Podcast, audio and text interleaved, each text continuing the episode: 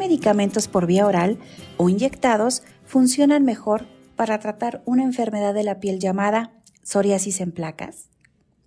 El grupo Cochrane de piel, Cochrane Skin Group, ha elaborado algunas de las mayores revisiones Cochrane, proporcionando una ventanilla única para las personas interesadas en una amplia variedad de intervenciones para una enfermedad de la piel en particular. Un ejemplo de ello es la revisión de medicamentos sistémicos para tratar la psoriasis, que se actualizó por cuarta vez en mayo de 2022 y en este podcast se habla sobre sus hallazgos. Este podcast ha sido traducido por Yasmín García, del Centro Cochrane Iberoamericano, y locutado por Lucía Méndez Sánchez, del Centro Cochrane Asociado de la Universidad Nacional Autónoma de México. La psoriasis es una enfermedad inflamatoria crónica de la piel que afecta a una de cada 11 personas y tiene importantes repercusiones en la calidad de vida. Su gravedad varía con el tiempo, desde pequeñas manchas localizadas hasta cubrir completamente el cuerpo, y en la actualidad no existe cura, pero diversos tratamientos pueden ayudar a controlar los síntomas. El tratamiento elegido suele depender de la gravedad de los síntomas. Por ejemplo, entre el 10 y el 20% de las personas con psoriasis moderada o grave tendrán que tomar medicamentos que afectan al sistema inmunitario. Estos medicamentos se denominan tratamientos sistémicos porque afectan a todo el organismo.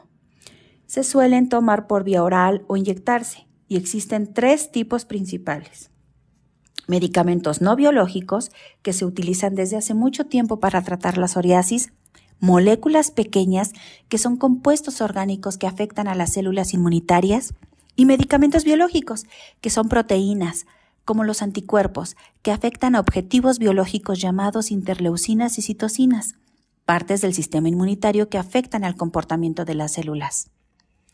En el siglo XX, el desarrollo de estos tratamientos biológicos amplió el espectro terapéutico de los tratamientos sistémicos para la psoriasis y en la actualidad se han aprobado 18 agentes sistémicos para tratar la psoriasis, pero no está clara la elección del medicamento a utilizar para cada paciente de manera individual.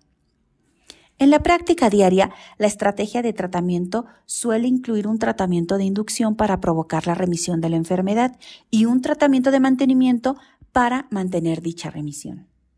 En 2017 se empezaron a revisar los efectos de estas diversas intervenciones, utilizando resultados de ensayos de todo el mundo, y a partir de entonces se han realizado esta revisión Cochrane continua y un metaanálisis en red para comparar los posibles efectos beneficiosos y perjudiciales de los tratamientos sistémicos no biológicos, las moléculas pequeñas y los tratamientos biológicos para las personas con psoriasis en placas de moderada a grave y para clasificar estos tratamientos en función de sus efectos. Tras la primera versión se publicaron actualizaciones en 2020, 2021 y ahora en 2022. Esta revisión se centró en un desenlace de eficacia en el que se declara si se logra una piel sin lesiones o casi sin lesiones de psoriasis y en un desenlace de seguridad relacionado con la proporción de pacientes que experimentan un efecto adverso grave. En los ensayos incluidos, estos desenlaces principales se evaluaron durante la fase de inducción, de 8 a 24 semanas después de la asignación al azar.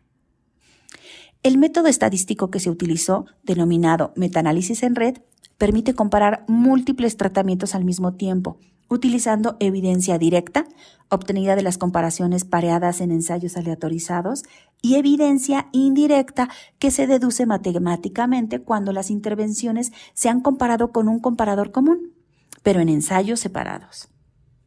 Este método permite clasificar los tratamientos respondiendo así a una pregunta importante para médicos, pacientes y redactores de guías entre todos los tratamientos disponibles.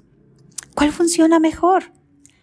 En la última actualización se encontraron 167 ensayos en los que se habían probado 20 medicamentos diferentes y que incluyeron a casi 60.000 personas con psoriasis.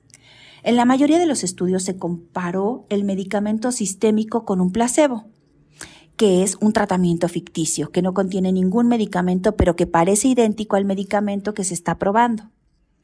Todos los medicamentos probados fueron mejores que el placebo en el tratamiento de psoriasis, y los medicamentos biológicos fueron generalmente mejores que los de moléculas pequeñas y los no biológicos.